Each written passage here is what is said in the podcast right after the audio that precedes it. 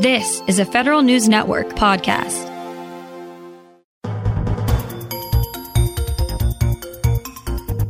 Welcome to Leaders and Legends in Government with Aileen Black on Federal News Network.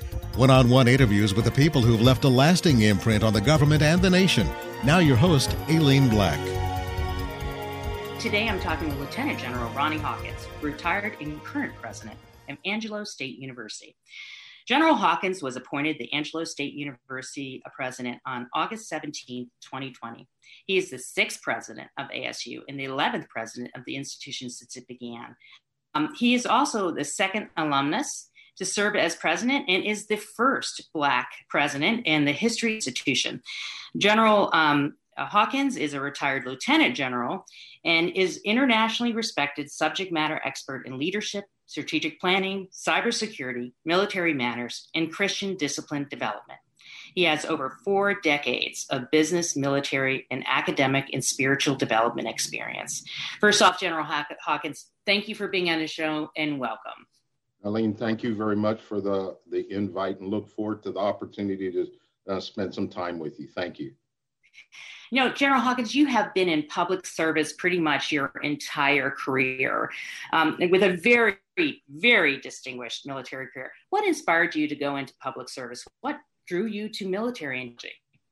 Well, the, the thing that drew me to the military was my father who also happened to be in the military uh, during my growing up years. I'm known as a military brat, that, that affectionate term that we, we coin on individuals who are dependents of military members. But um, I, I, watched my father growing up, and we, matter of fact, we were in Peshawar, Pakistan, which is where he was stationed at the time, um, back in 1967, when I made the decision that I was going to follow in his footsteps uh, to go into the military, and particularly the United States Air Force.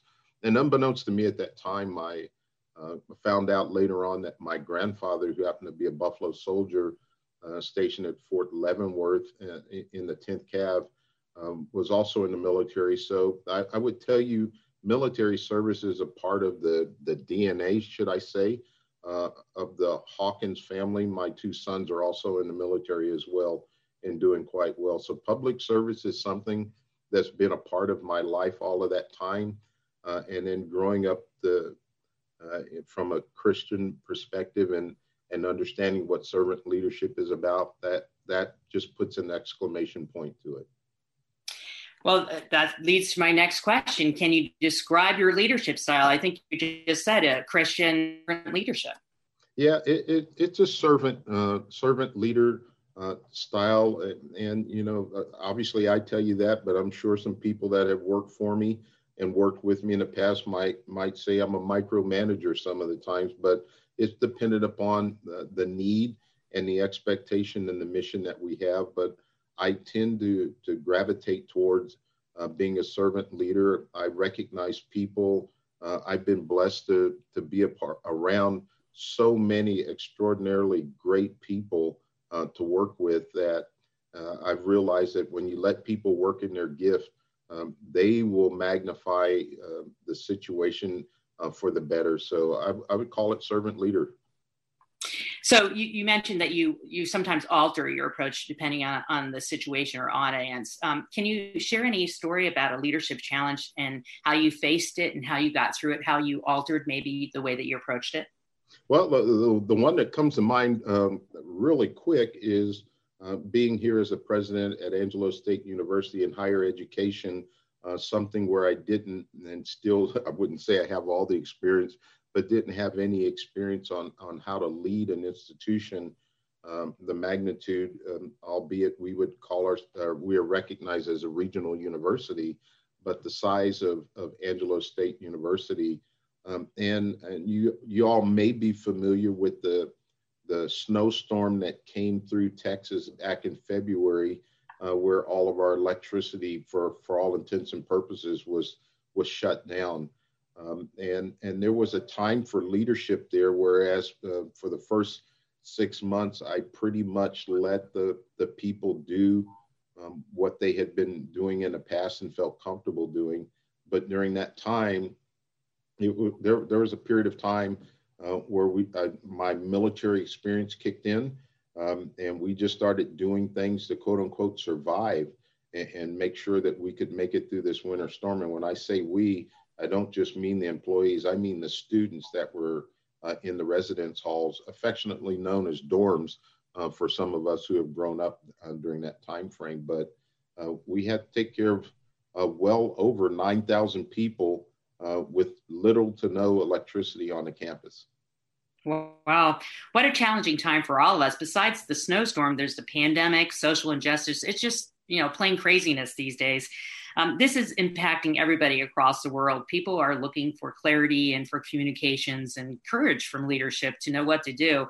What does leadership from your perspective look like in a crisis? I mean, how did you alter? What qualities do you think are really needed during those stressful times, like you just described?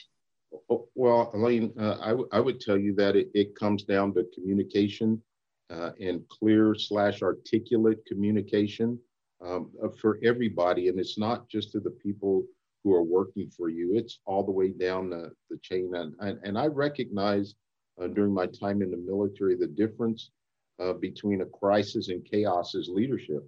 Uh, and, and we stopped short of chaos here in, at Angelo State University. And there have been other periods of times that that has happened. Um, but working in a crisis, uh, and it is something that most of us do literally every day. Um, but getting it to where it's chaos is something something totally different. Um, and so I would say communication and rich communication. And now with social media, um, being what it is, and if we use it in a positive sense, uh, it can also help. And in fact, that's what exact that's what happened here.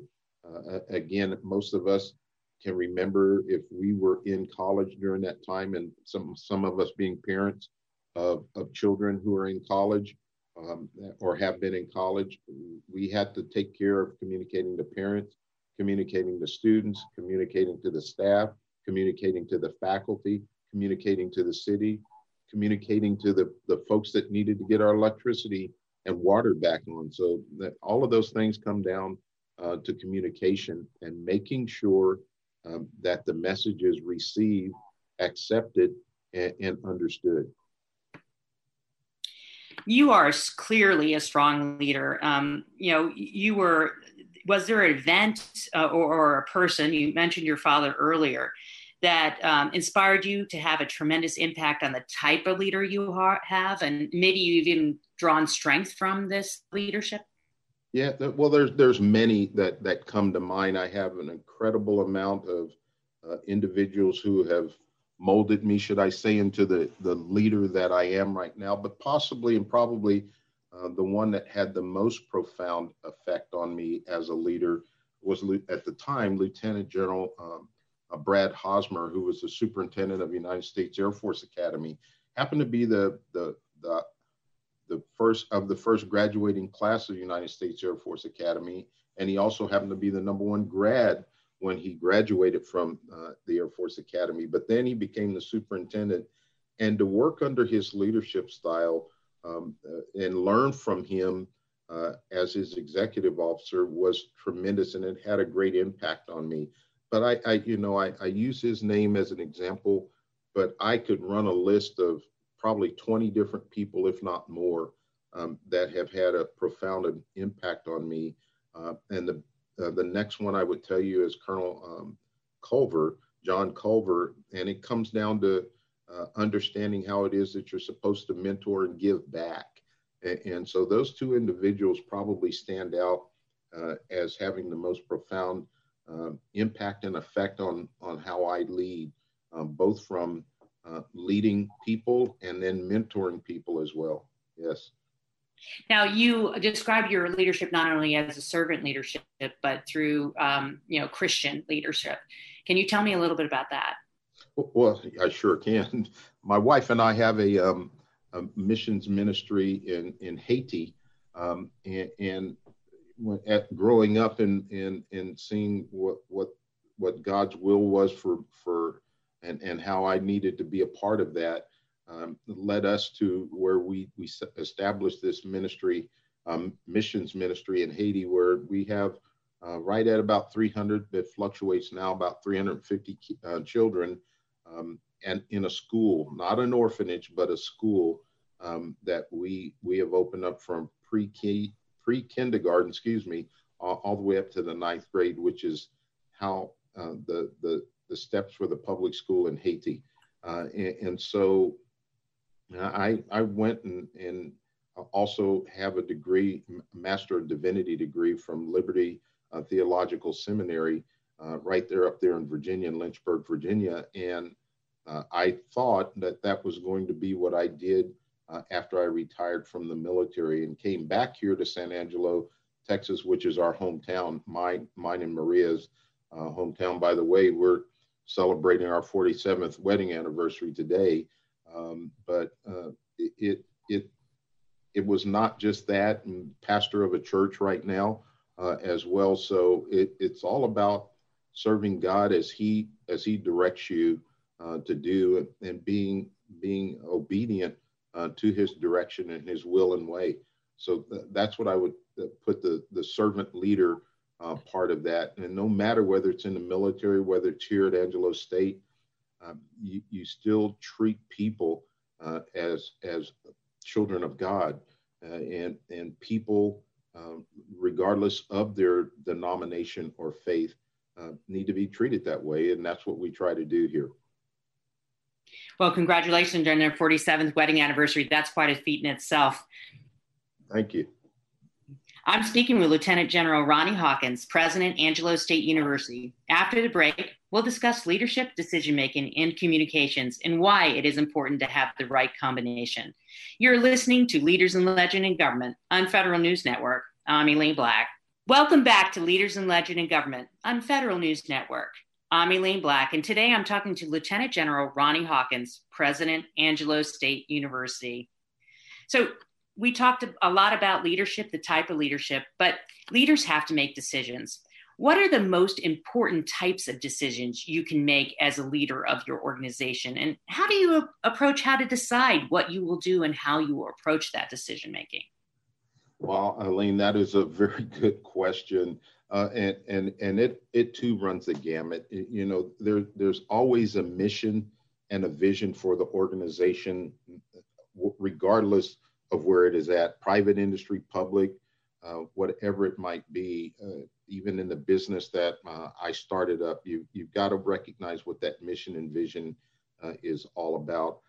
But then there are people that work in in the institutions and organizations as well so there are a lot of different ways that you, you need to lead and come to decisions but the biggest one comes down to taking care of your people uh, and, and, making sure that you provide an opportunity for growth uh, as well while you're doing that. And, and, oftentimes we get so caught up in the day-to-day trappings um, that we fail to recognize or realize that we aren't developing the next generation of, leaders or the next generation of employees, it might be.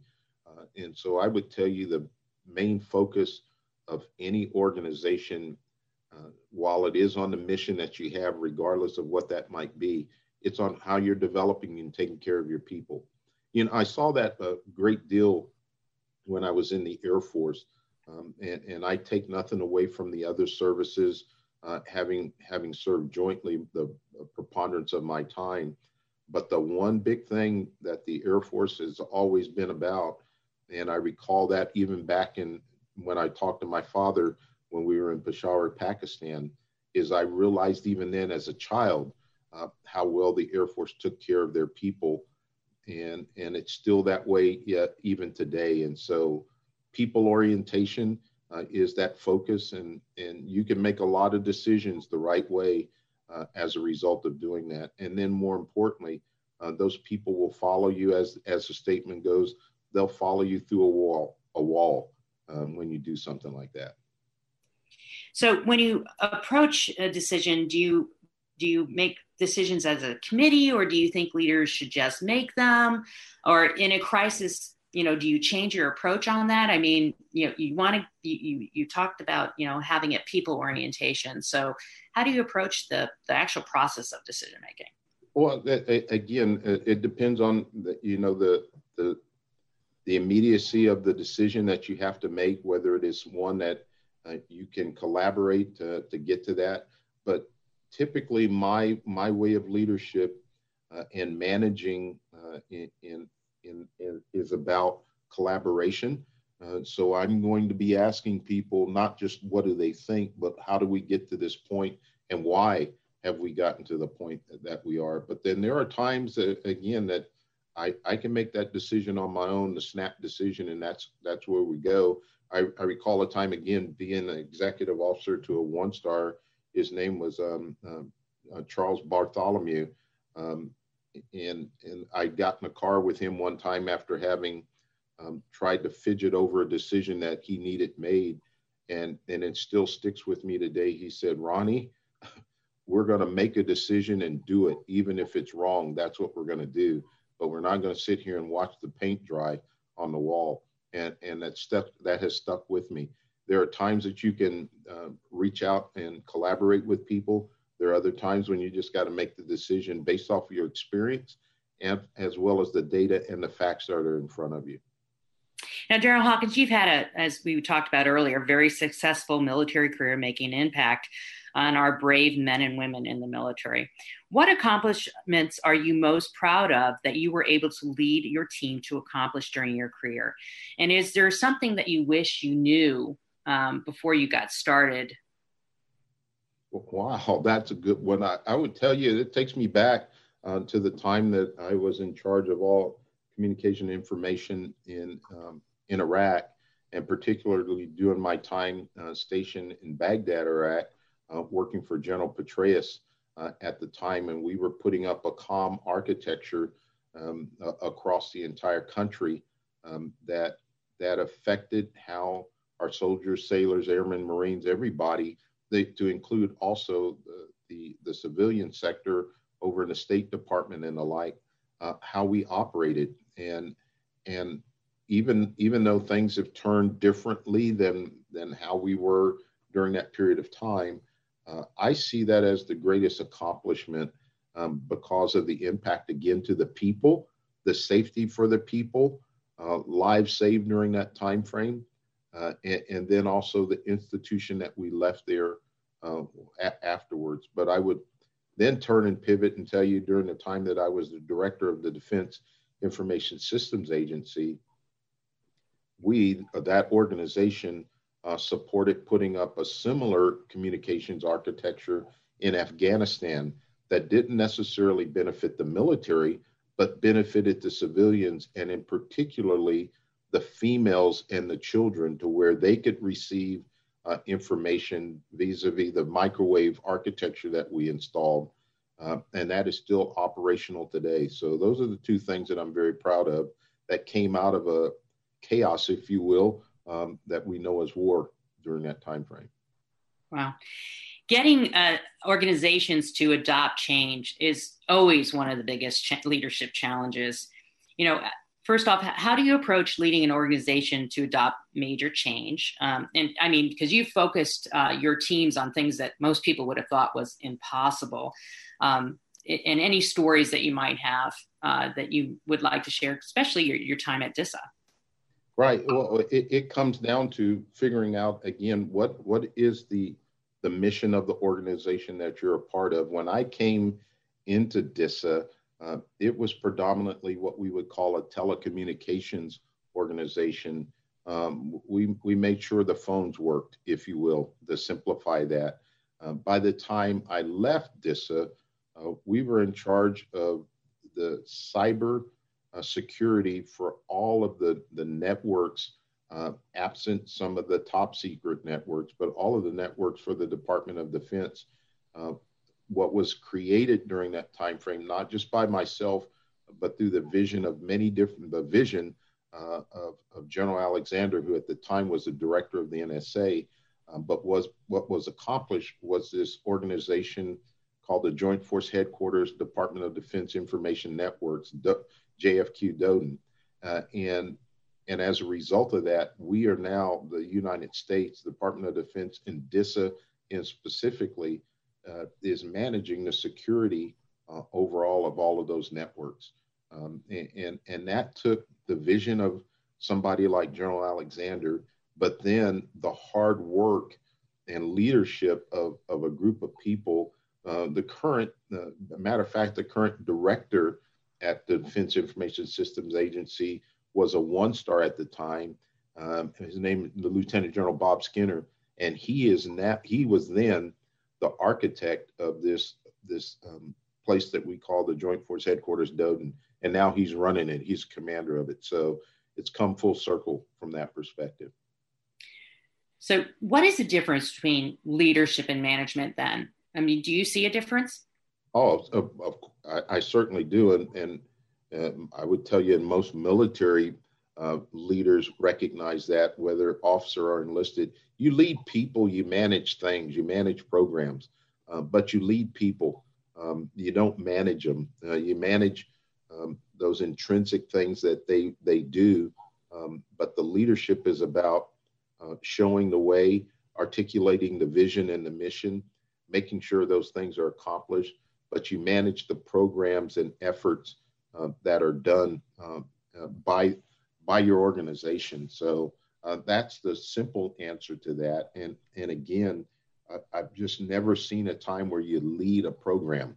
Uh, although the, you have leaders of programs, I recognize that, but you you, you lead people, uh, and and you know you you got to turn around and look who's following you. You don't follow uh, programs don't follow you, people do, and so that's how I would I would make that statement. I'm speaking with Lieutenant General Ronnie Hawkins, President Angelo State University. Coming up next, we'll talk about how marrying your passion, your skills can really drive your career. You're listening to Leaders in Legend in Government on Federal News Network. I'm Aileen Black. Welcome to Leaders in Legend in Government on Federal News Network. I'm Aileen Black, and today I'm talking with Lieutenant General Ronnie Hawkins, President Angelo State University. You know, we've been talking about leadership as a major factor for training for military officers. What lessons learned as a military leader do you feel would be helpful to all leaders? I mean, now that you're in the public sector, now that you're leading a university, are there any specific ones that you would call out? Well, the, well, the biggest lesson from the military that translates over into the civilian life, uh, uh, contrary to popular belief, there are very few orders that are given if you will, from a verbal perspective. Uh, you, you, lead people by uh, telling them what to do and, and, not from a dictatorial perspective. Uh, and, and, I think if there's any one thing that I, I definitely learned during my time in the, in the military, it was those that uh, ordered you around um, didn't get much done. Uh, those that, that worked with you, led by example, spoke with you from a, a, a position of empathy as well as uh, directness, if you will.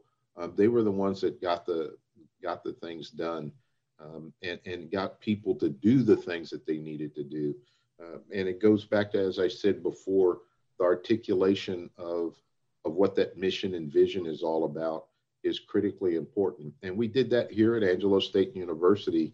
We just finished building out our core values um, that that fundamentally talk about what it is we do and and how we come to decisions. Um, you know and i can rattle them off right now integrity diversity uh, significance community and commitment uh, are the five that we have here. So they distinguish uh, how we work as an organization and how we make decisions and why it is that we make those decisions. It does not matter um, those translate also uh, into the core values that the military has, regardless of the service there. So uh, that's that's how I would answer that question. You know, you bring up Angelo State University, and I visited their website, and it just struck me the university is very dedicated to developing that next generation leaders to give back and make a difference.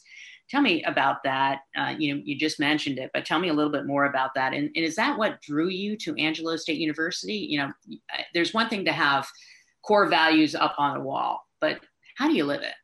Yeah, well, that's what we're doing right now, and and we've just started that journey, and we call it a journey. Uh, it's not something that uh, you you do once and and then you you know you know clap clap and slap yourself on the back, so to speak. But it's all the time. But as far as developing leaders, um, it's it's a it's that's the correct way to say that. You know, we we teach a lot of classes on leadership, but teaching classes don't develop leaders uh, coaching them, uh, mentoring them and working with them uh, is how you get there. And, and, so, what we're doing right now here at Angelo State uh, is building out a, a program uh, where all the all the students that want uh, to have a coach coach them uh, from a leadership perspective in, into being the leader that they want to be.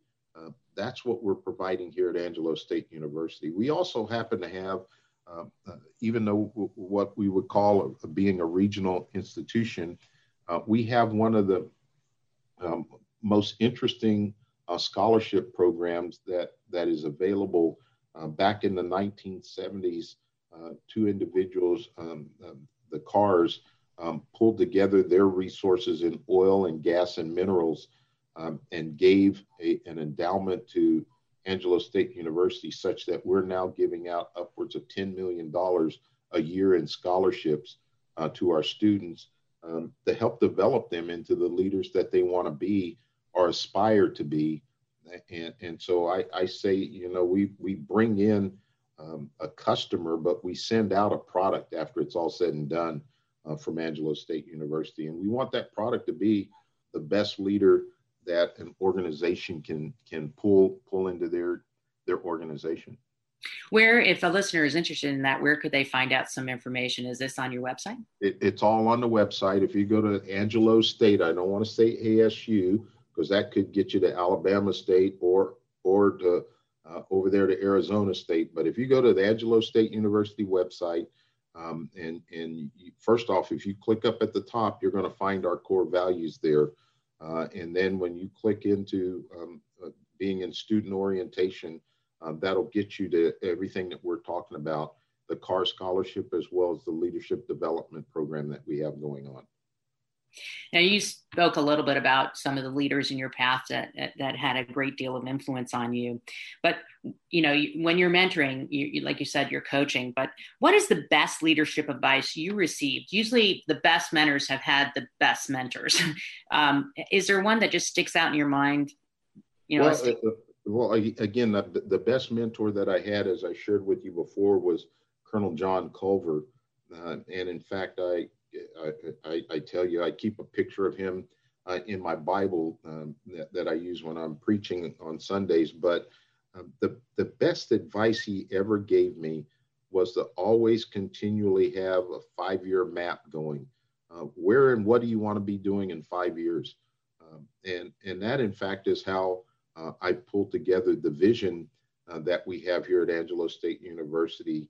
Um, the, and, and we talk about, you know, by the end of this decade, uh, we're going to be known uh, as a leader uh, in, in developing, developing leaders uh, from an economic, from an educational, and from a cultural perspective.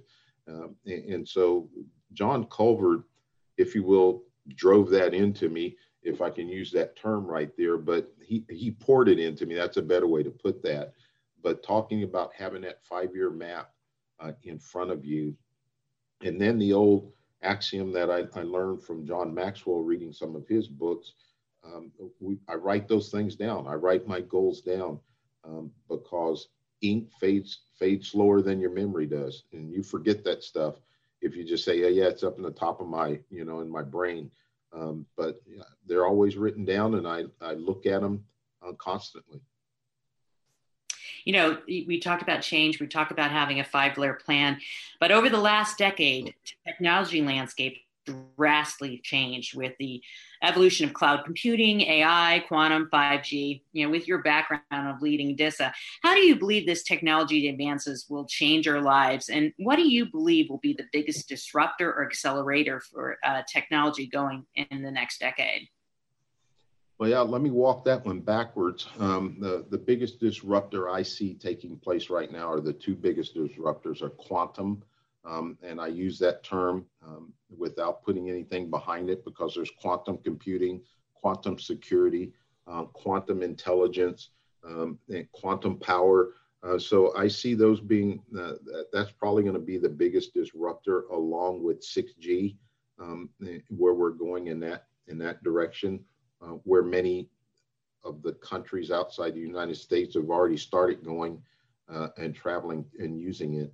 Um, and, and, so I see those as the two big disruptors. But when I, when I start looking at technology and, and we talk about cloud uh, or things such as cloud, I, I see it from a, a slightly different, I'd say, vantage point. Uh, while I recognize that there is there's uh, we're, we're, using this term cloud, um, it's it's nothing more than where we store do, uh, store data, um, whether it was in a big mainframe computer or in a big facility. Those big facilities are still there, um, but we're we're moving that information off of of people's hardware or desktop, should we say. Um, but cloud is nothing more than big mainframe storing, storing information. Um, and we use this term cloud uh, rather loosely. And so um, uh, technology is definitely changing. I'm, I'm not um, blind to that. But the, how we use it more so is the thing that, that is very important. And, and, I, and I see that from just what happened with the COVID, the pandemic experience, and how now uh, you have people working from home more so now than uh, ever before. Um, but the technology is very, very similar uh, that, that we were using even then, such as quote unquote VTC uh, and the Zoom technology, the Ring technology, um, the Teams uh, technology is it's it, it's all same thing, just just presented in a different fashion right there.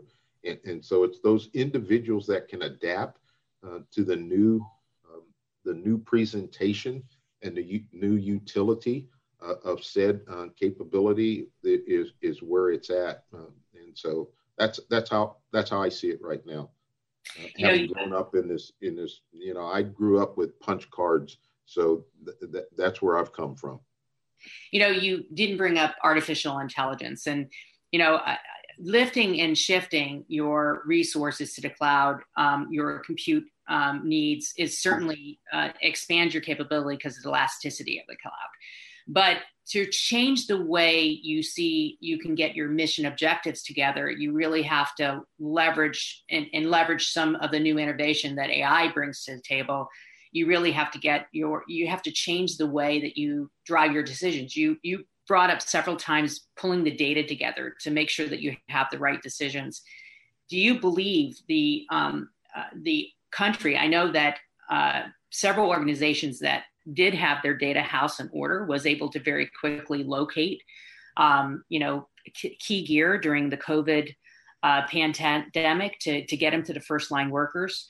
Uh, do you think that um, our country's military is in a position to be able to do that? Um, actually, leverage AI in a way that is the right way for our mission objectives? Well, uh, I, I, speak uh, from the experience that, uh, you know, I'm five years out of the military, uh, watching what is taking place and the leaders that are leading us in this effort and developing the programs that we need. I would tell you that, yes, I feel comfortable with what it is that they are doing and how it is that they are doing it. The speed with which it's taking place might be a different story, but that comes down to the functionality functionality of, of dollars more than anything else. Um, and so, you know, artificial intelligence AI is very, very important. The reason I didn't bring it up is is I see it again from the from the perspective of, of the algorithms that are now being used to to determine um, the next decision points that people might want to uh, to utilize um, to make their decisions. But um, I, I do believe the military is well versed and moving forward. Um, not po- possibly not with the in, at the right speed that many would ask, but they're moving forward in the right way um, to take advantage and have a competitive advantage when it comes to AI. You're listening to Leaders and Legends in Government on Federal News Network. I'm Aileen Black, and today we're talking to Lieutenant General Ronnie Hawkins, President, Angelo State University. Next, we'll find out what Lieutenant General Hawkins' advice is to the next generation. Welcome back to Leaders and Legends in Government on Federal News Network. I'm Aileen Black, and today I'm talking with Lieutenant General Ronnie Hawkins, President, Angelo State University. Um, General Hawkins, I would like to talk to you a little bit more about your background. You mentioned your parents and that there is a military background, but where did you grow up and where did you go to college? Okay. Uh, yeah, uh, again, uh, being a military brat, grew up all over the place. Um, uh, was uh, born in Anchorage, Alaska, lived in Italy, lived in Pakistan, um, lived all around the United States. But I call San Angelo, Texas home because that's where I lived the longest. Um, we, we were, sta- my father was stationed the longest. And I, in fact, graduated from high school here in San Angelo um, and then went to Angelo State University, my alma mater here, um, on a track scholarship. And so um, this is where I went went to college, and this is where I feel like I'd had my formative growing up years. I was not the best student, or should I even say best best kid slash child uh, growing up. I was always into mischief, which translates into a lot of trouble. Um, but fortunately, grew out of that around the ninth grade time frame. So if you to that Ronnie that was like 22 years old and said uh, you told him what you'd be doing right now, um, what do you think he would have said? Would he be surprised? Uh, he would be totally surprised because the Ronnie at 22 thought he was going to go into the military for four years um, to pay off his because I ended up getting a an ROTC scholarship, but to pay off his time uh, for having that scholarship uh, and, and then get out and believe it or not, start and build a record store. And I do mean records because that's what we had back then. Um, and that's what I was going to do. And unfortunately, Blockbusters um, messed that whole thing up. And then, uh, as you as you have alluded to, Aileen, um, the technology that has come along since you know 22 years ago, literally 50 for me, it, it's it's totally different. So um, yeah, Ronnie Hawkins would not think he'd be sitting in the president's chair here at Angelo State University, leading the fantastic institution uh, that he received his uh, diploma from. You know, I'm going to change this up a little bit. You know, we've been talking about this amazing career in public service. And again, I want to thank you for your dedication service. But over the last year, we have had some serious social unrest due to some social injustices. And you're not only a lieutenant general, an amazing career, you were one of the few African Americans to reach this rank. Can you give advice to the next generation of how to handle times of prejudice and how you overcame those moments? Well, there's prejudice that exists subtly as well as you know just just in your face type uh, all, all, of the time. And um, my best way of giving advice on that um, is is again uh, from a Judeo-Christian perspective, and that is uh, you treat people as you want to be treated. Uh, you don't respond um, in hatred and violence uh, to any of it, even though you, that doesn't mean you don't get angry, but you don't respond with hatred and violence uh, to those types of situations. I have just not seen that come to any good for both uh, all parties involved. Um, and and, and we, you know, we speak of what has happened with George Floyd and the like. Um, that is just not a, a, a, good situation. And here we are uh, during this week, the the um, the sentencing for the individual that put his knee on George Floyd's neck is is going to be done, and there's just no good that comes from that, uh, if the, if you will and and, so mine has always been to respond um, um, from a from a Christian perspective in love. That does not mean people don't get angry. I've been angry myself, um, been quote unquote fighting mad at, at times, um, but that would be my advice right there. As a leader, you know, in a commander, you may have seen prejudice and injustices happening within your command. So, you know, there's one thing about you responding, but how do you coach and mentor some people that may not be maybe uh, you know situationally aware that um, you know there, there's an unconscious bias or an unconscious or, or more soft uh, prejudice happening to help you know help their leadership develop to be be the leaders they really want to be. Yeah, Lane, you, you bring up a very good point. And unconscious bias is is with us all, and, and as a result of that, the things that we might see as well this is all good and well well to do um, somebody else might see it completely di- different.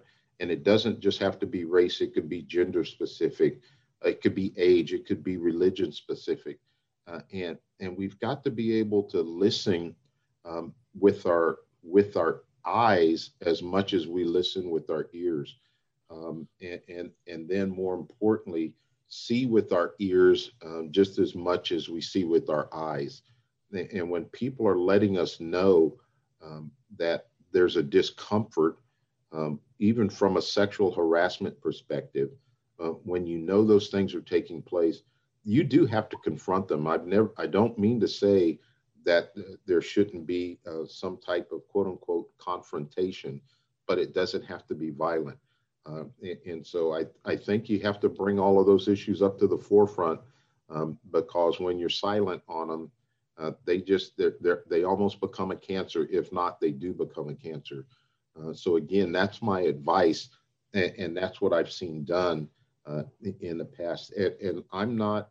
Uh, I don't want to suggest that I haven't been one of those individuals with an unconscious bias that has said something um, that that that is just not culturally or socially right to be saying. Um, but thankfully, I've also had people help me and work with me uh, to, to to bring myself out of those situations. One of them right here at Angelo State University, we now have a chief diversity and inclusion officer here uh, and she happens to be phenomenal on letting us all know hey, you guys are saying the wrong thing, you're thinking the wrong way. Um, and, and, and, you're doing this, you, you need to be looking at it from this perspective. And, and those things help us um, uh, get better. And, and, then it helps the diversity of our, of our organization. And, and I am all about diversity. And it happens not, not to be because I happen to be African American, although I'm sure that helps perpetuate it. But I'm all about diversity for a lot of different reasons. You know, um, having BO in tech for the last 30 years, there's been many times um, uh, where I've gotten to the table and and you know I, I not only I not only I'm the only woman I don't look like anybody who else is at the table, and sometimes it's uncomfortable to bring up those the, those learning moments you might want to say where you, you can give somebody a clue that hey that statement you just said was inappropriate or the way that uh, you're taking um, information that others are providing explaining it back may may not be well received. Um, the next generation is in these uncomfortable moments. How do you come back and and provide somebody that learning moment without you know creating anger or creating resentment or making them feel uncomfortable? Because you need to get them to respond to that information yeah uh, again it, depends that's that's i got to give you an answer. This depends. Uh, it, it depends on what position you're in. Uh, if like you and like myself uh, being at a higher position right now um, and I will say it this way: I have very little to lose if I if I open up my mouth and start talking about things to people. Um, conversely, uh, somebody who's just starting out in their job, that's that's just not going to happen that way for the most part. And, and so you, uh, it's the old adage: you got to pick and choose your battles and your strategy. Uh, and and all of them don't work all of the time uh, and, and, you've got to recognize that if, if you're going to come back at it, how you do that. Uh, but ultimately, I, I, would continue to say the issue has to be brought to the forefront, some way, shape, form, or fashion. It does not mean that uh, I will go back in the military and say some second lieutenant or some captain or major needs to be taking on a colonel uh, for something that they've said. But they need to be able to get to somebody who can take that colonel on and bring to hers or his uh, perspective uh, to let people know hey we don't do that or it's not acceptable or these are the reasons why and so that's why i give you this uh, you know this was a very long answer and i apologize for that to some extent but it depends on the situation and the people uh, as as i have grown up in the military I've watched many times, not necessarily overtly, but covertly, uh, where people have been passed over because of their race. And when I say passed over, I don't mean um, not not promoted. They've they've not been given an opportunity to do something because of their race, and you got to bring those things up. It, it, they're tough, tough issues. They still are even today. They were back in the 1970s when I was in a second lieutenant. Um, I, the first time I saw an African American general officer, I was a captain, and I was I had already been in the military for six years. We still have situations today where you don't have enough general officers um, who are minority, both from a gender perspective as well as a race perspective. It, it, there's not enough. It, it, we don't we do not mirror the United States of America, um, and and there's reasons behind that, and those are not going to get solved with the blink of an eye or overnight. But you have to address the issue. You've been listening to Leaders and Legends in Government. My guest today has been Lieutenant General Ronnie Hawkins. Lieutenant General Hawkins, I want to thank you for joining us today, giving us an incredible amount of important information and advice and sharing your personal journey. I'm Aileen Black. Thanks for listening.